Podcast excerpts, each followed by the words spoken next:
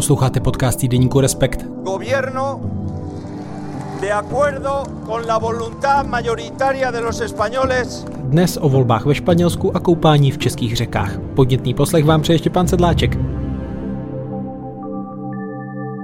Ve studiu vítám kolegu Jiřího Sobotu. Hola. Dobrý den. Tak eh, Španělsko má za sebou parlamentní eh, volby předčasné.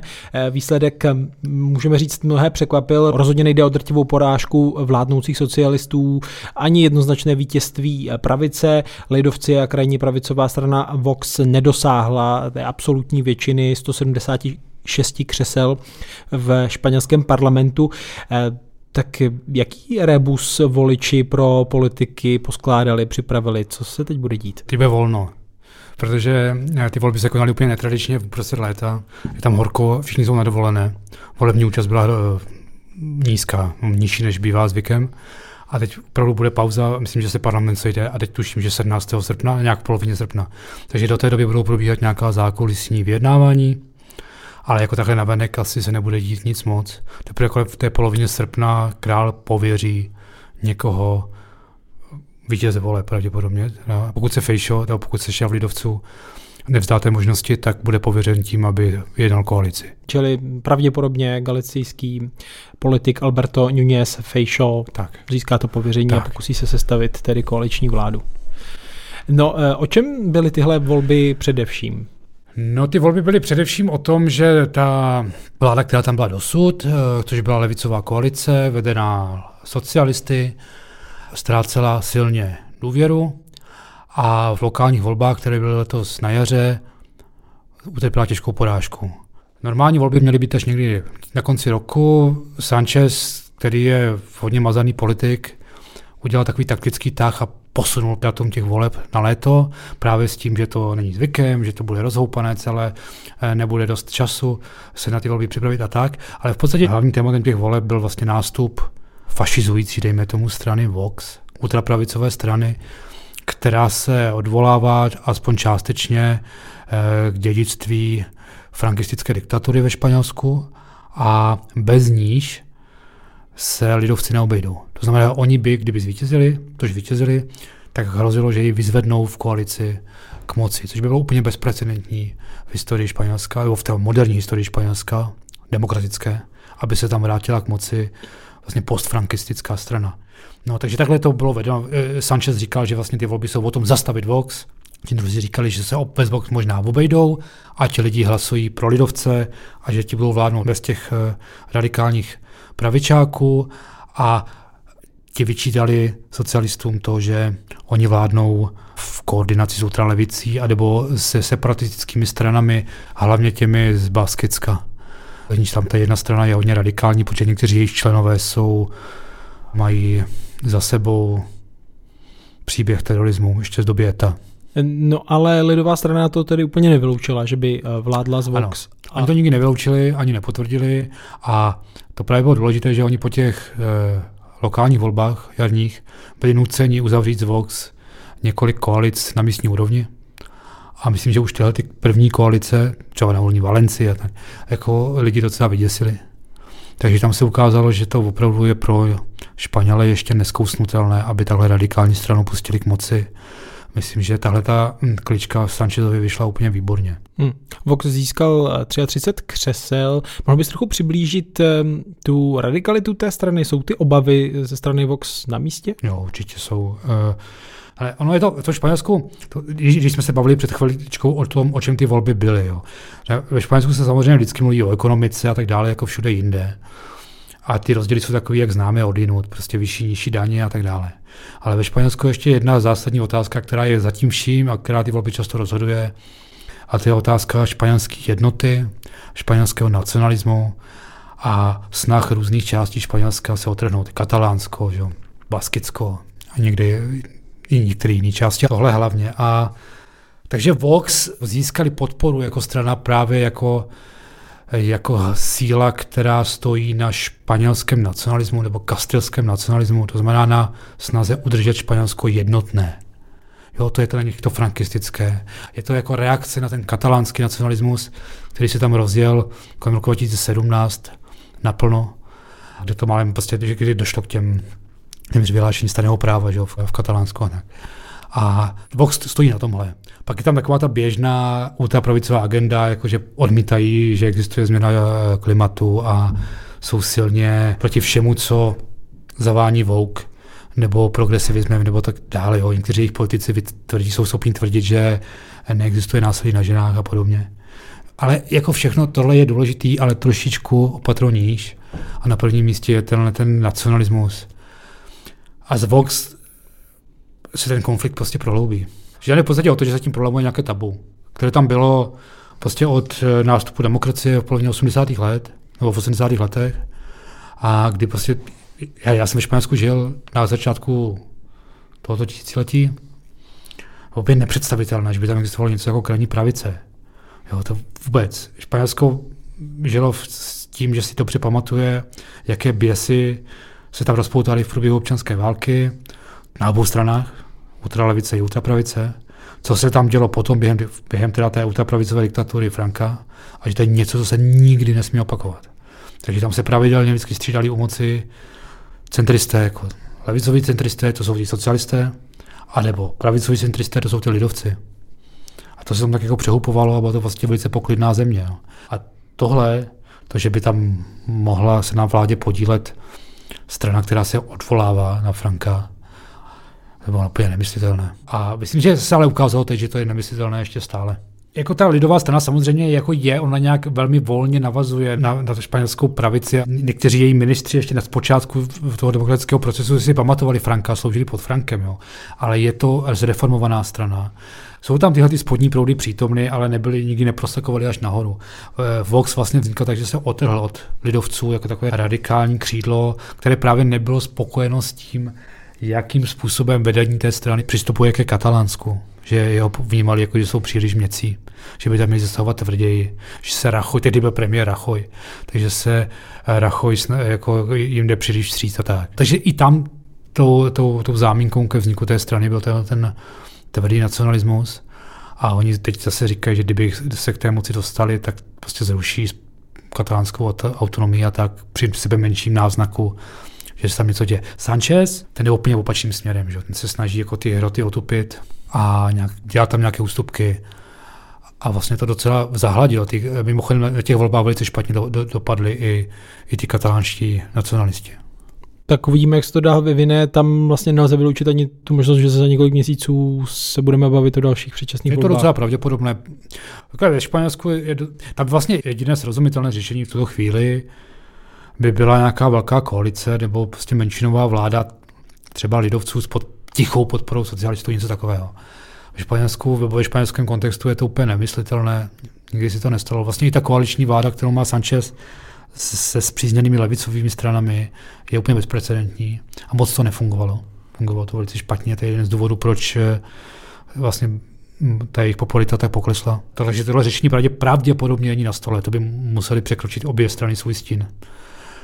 Takže je možný, že se Sanchez bude pokoušet toto nějak se udržet u moci a ani to se mu nepovede. A pak jsou na řadě předčasné volby. No. No, když je řeč o koalicích, tak všichni přikivují jasně, ale ve španělské politice to je vlastně nová věc, je. že vládne koaliční vláda, tak um, je to nová norma? Jak se to zatím daří? Myslím, že není. Myslím, že, že ta spokojenost s tím jako není velká to vidíte, vidíš i na, těch, na výsledku těch voleb. Jo. Sanchez sám a jeho, jeho socialisté vlastně dopadli lépe než minule. Oni získali o dvě křesla nebo o tři křesla víc, ale je ti jejich koaliční partneři ztratili, protože oni se mezi tím jsou rozhádali, rozpadli, přeskupili, eh, Ukázalo se, že jsou to spíš ideologové než eh, pragmatici, kteří jsou schopni vládnout. Takže když tady ta ultralevice přijala třeba zákon o násilí proti ženám, ano je ano, tak se ukázalo, že to je tak spatlaný zákon, eh, že nakonec pachatelé z násilí budou, eh, dostanou díky, díky němu nižší tresty než předtím. Pak to musela hasit vlastně socialisté paradoxně po dohodě s lidovci a proti vlastním koaličním partnerům a tak dále, to prostě nefungovalo to dobře. Oni to nějak neumí. Jo. Ta kultura je prostě postavená na polarizaci, je to spíš podobné Británii, byť je tam jiný volební systém ale prostě vládne vždycky jedna velká silná strana, maximálně s tichou podporou několika dalších segmentů a tak, ale vládnou prostě jedni nebo druzí. A jsou zvyklí si tu politickou scénu jakoby čistit od až dolů. Jo. Takže když prostě dojde ke změně vlády, tak do tří měsíců si mění i tady šéf kulturního centra v Praze. Jo. Prostě to je komplet, vítěz bere všechno.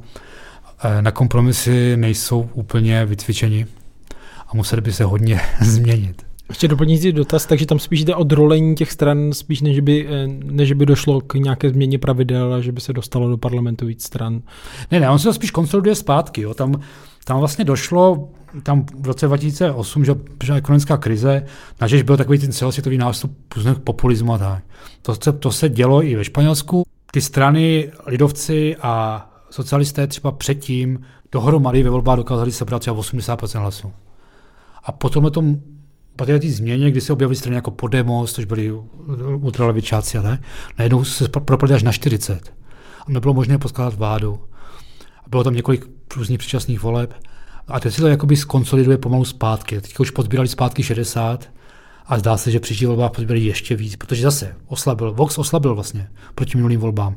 I ta ultralevice oslabila. Oslabili katalánští nacionalisti. Vlastně a, a v Katalánsku vyhráli socialisti, normální takový ti španělští, ti, ti Sanchezovi. Takže jako by si to všechno vracelo zpět k tomu v normálu, který byl předtím populistickým zvratem. Dodává Jiří Sobota, jehož článek o volbách ve Španělsku najdete také na webu Respekt.cz, je to tak? Uh, bude, no. díky, Jirko. Tak jo, díky. Naschledanou.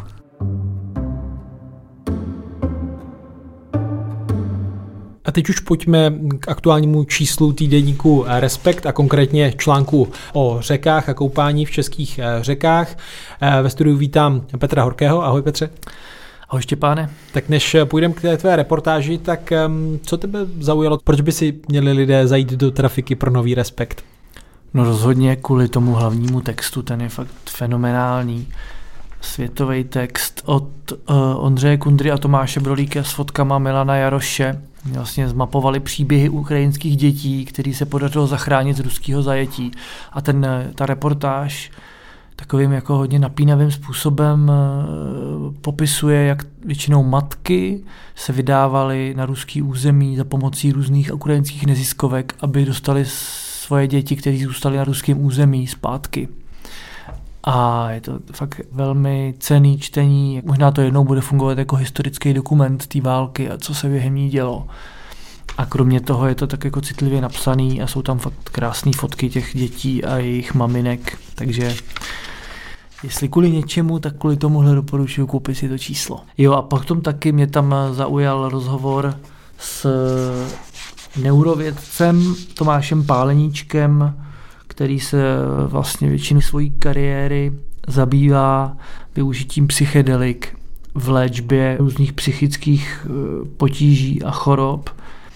A nedávno byl po několikáté v amazonském pralese, kde se účastnil vlastně ayahuaskových rituálů s místními domorodci a mluví o tom v tom rozhovoru zajímavě. Tak to taky myslím, že je zajímavý čtení. To je rozhovor od eh, Silvie Lauder. Ano. No, jak tomu přidám do třetice eh, text eh, Martina Uhlíře s titulkem Příliš havá budoucnost, kde popisuje, co nás tedy v Evropě čeká, jak bude vypadat Evropa v roce 2050, jak se posunou ta rostlinná pásma, kolik bude vyšší teplota. To je poutavý text založený na rozhovorech s vědci a myslím, že nám i pěkně uvozuje to naše povídání o tom, eh, jak a proč a kde se koupat v řekách právě v horkém létě. Článek doprovázený fotkami Matěje Stránského pod titulkem Čistší než se zdá, evropská města objevují koupání v řekách, jde to i v těch českých. Já vím, že ty jsi malostraňák. Jaký ty jsi měl vztah eh, ke koupání v řekách eh, předtím, než se spustil do téhle reportáže a po stopách tedy čistých řek a, a konkrétně tedy ve Vltavě. Koupal ses? Já jsem eh, se koupu v řekách strašně rád, ale jako uh, pro rodilýho Pražáka pro mě Vltava nikdy nebylo místo ke koupání. Tím neříkám, že jsem se v ní nekoupal. S tátou jsme se koupali na Střeleckém ostrově, když mi bylo 8, třeba ještě za komunistů, ale to bylo jednou nebo dvakrát Potom eh, v rámci nějakých eh, opereckých eskapát na Gimplu jsem skončil ve Vltavě, jako někdy v noci určitě. A pak jednou před možná taky už 15 víc ještě lety eh, kamarádi dělali saunu na náplavce v prosinci a to bylo minus 12, tak jsem tam taky skočil po, po vlastně vysaunění. to bylo všechno. Možná jsem se koupal jednou u soutoku s Berounkou někde v Modřanech, taky někdy už strašně dávno, ale nikdy jsem tu řeku nepovažoval za místo ke koupání, ač mám koupání moc rád. V Praze vždycky radši jsem jel někam jinam, ať už do nějakého umělého bazénu na Petinku nebo, nebo na hostivařskou přehradu nebo někam za Prahu k Berounu do těch lomů nebo do Pískovnu někam do Staré Boleslavy než do Vltavy. No, tak eh, z čtení té reportáže jsem rozuměl, že to se asi eh, docela změnilo. Já jsem tady teď o víkendu byl na Slapech eh, na ždání se vykoupat, ale tak to asi není úplně místo, kde, které by někdo úplně rozporoval. Jestli se Slapy jsou čisté a měřené hygienickou stanicí, takže tam je to jako s certifikátem koupání o bezpečnosti.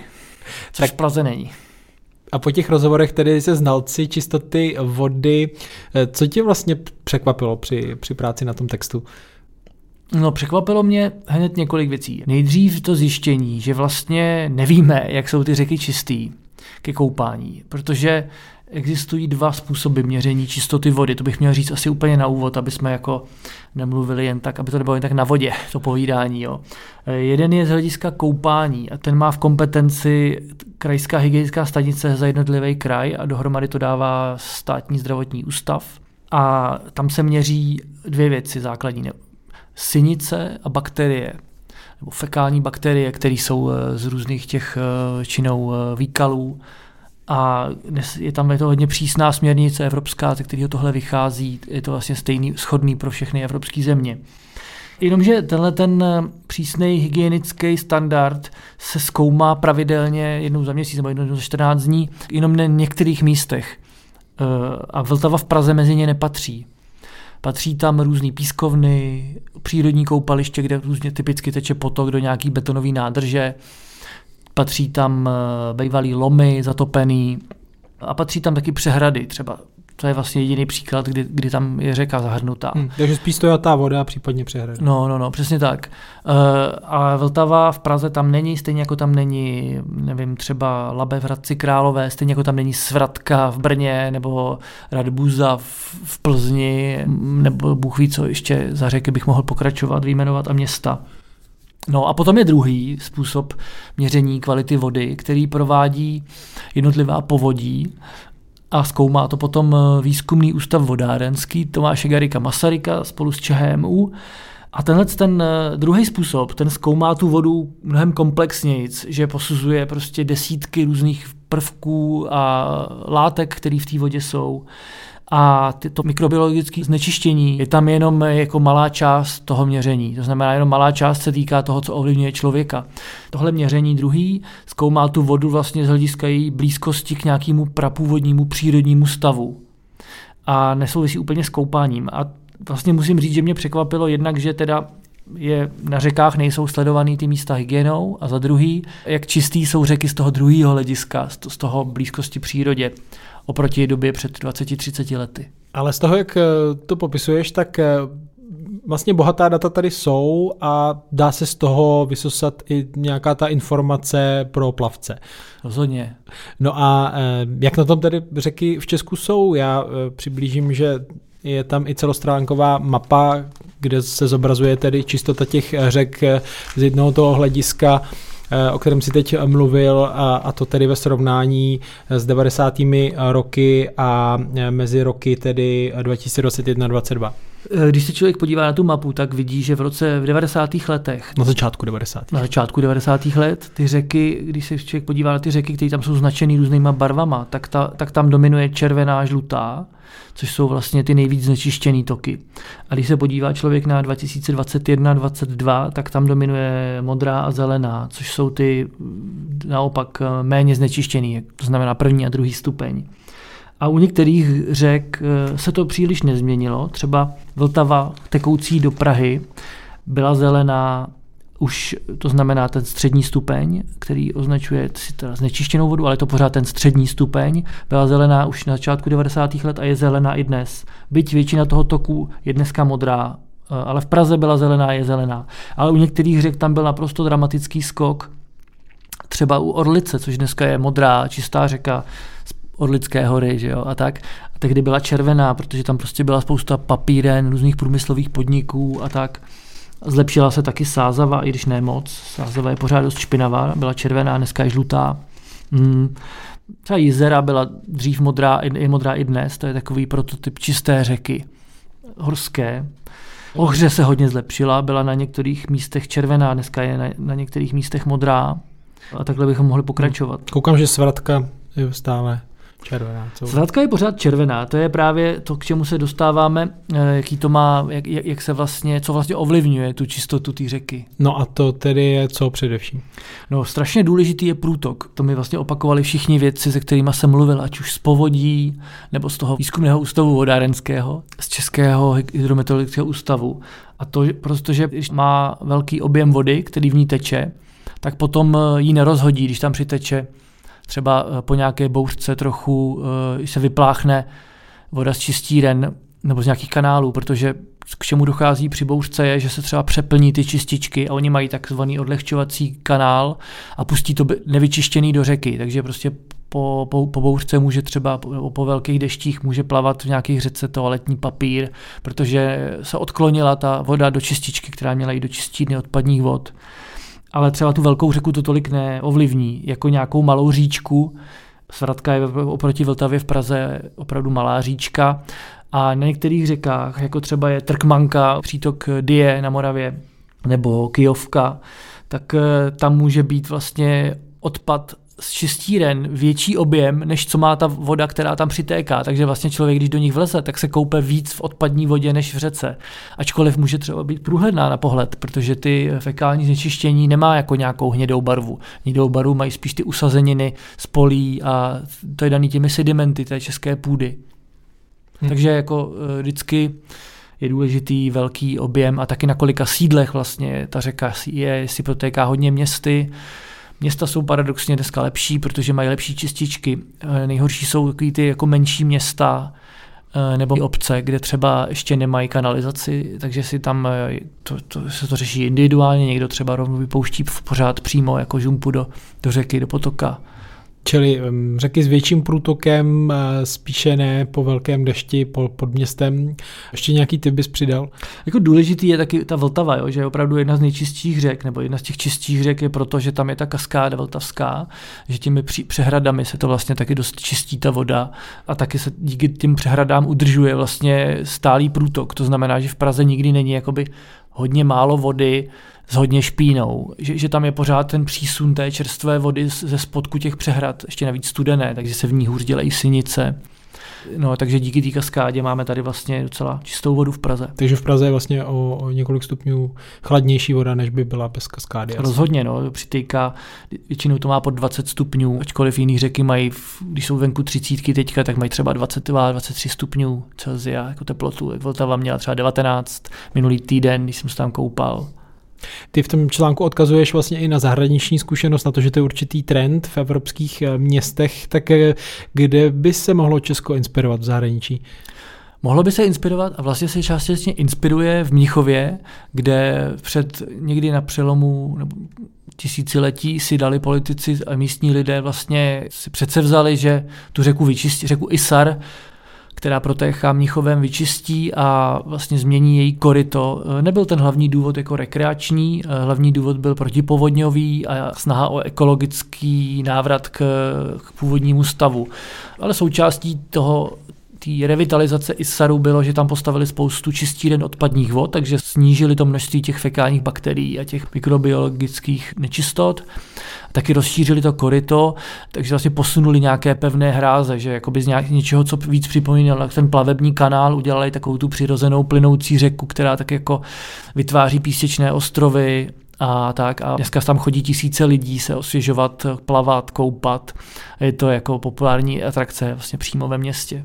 Ano, při pohledu do historie některých českých měst, tak se dá říct, že to je taky tak trochu cizí země, kterou se dá inspirovat, protože byla řada eh, plováren, které se využívaly. Je to tak, eh, Vltava v Praze byla lemovaná plovárnami. Dneska z nich zbyly už jenom žluté lázně, možná nejznámější kdysi občanská plovárna, tam je dneska nějaký prostě místo pro eventy. Další byla, myslím, na Žofíně, bylo jich, bylo jich hodně. a před třemi lety vlastně taková skupina nadšenců, kavárníků na místě bývalé plovárny na Štvanici vlastně udělali takový místo, kde se dneska chodí lidi koupat, jmenuje se to Baden Baden. Člověk si tam může eh, dát pití v ustánku, po schodech se jít do řeky, která tam je mělká, protože kolem Štvanického ostrova je Vltava rozdělená do dvou kanálů. Jeden je mělký, vlastně se tam dá brodit skoro, skoro až na druhý břeh do Holešovic a druhý je plavební, vlastně kvůli můžou projíždět lodě a ta koupání u toho mělkého kanálu, může se tam pak člověk osprchovat, přelíknout šatně, což jsou jako důležité věci, že když už se člověk vykoupe v Vltavě, tak se chce třeba osprchovat potom, i když je celkem čistá. V té tvé reportáži najdou čtenáři řadu typů, ale kam dál za informacemi o koupání? Pokud člověk nechce vyloženě se pídit po těch datech, eh, který měří výzkumný ústav vodárenský a který vlastně nejsou úplně určený ke koupání, těch pět tříd, tak úplně nejspolehlivější je eh, podívat se na adresu www.koupacívody.cz, kde vlastně to jsou ty místa na koupání monitorované hygienickými stanicemi a jejich asi 300. Nejsou to teda většinou řeky, ačkoliv slapy tam jsou třeba a tak dále, ale jsou to taky různé bazény přírodní, pískovny a tak. Dodává Petr Horký, autor a reportáže v aktuálním čísle Respektu s pořadovým číslem 30, kde zjistíte, kde se všude koupal i zkušenosti jiných plavců, se kterými mluvil. Díky. Taky děkuju. Díky, že nás čtete a posloucháte. Připomenu, že tenhle podcast vzniká díky předplatitelům a předplatitelkám týdeníku Respekt. Pokud mezi ně nepatříte, mohla by vás zajímat aktuální výhodná nabídka Léto s Respektem, kde si můžete pořídit předplatné od 99 korun měsíčně. Detaily najdete na webu respekt.cz lomeno předplatné. Naslyšenou se těší Štěpán Sedláček.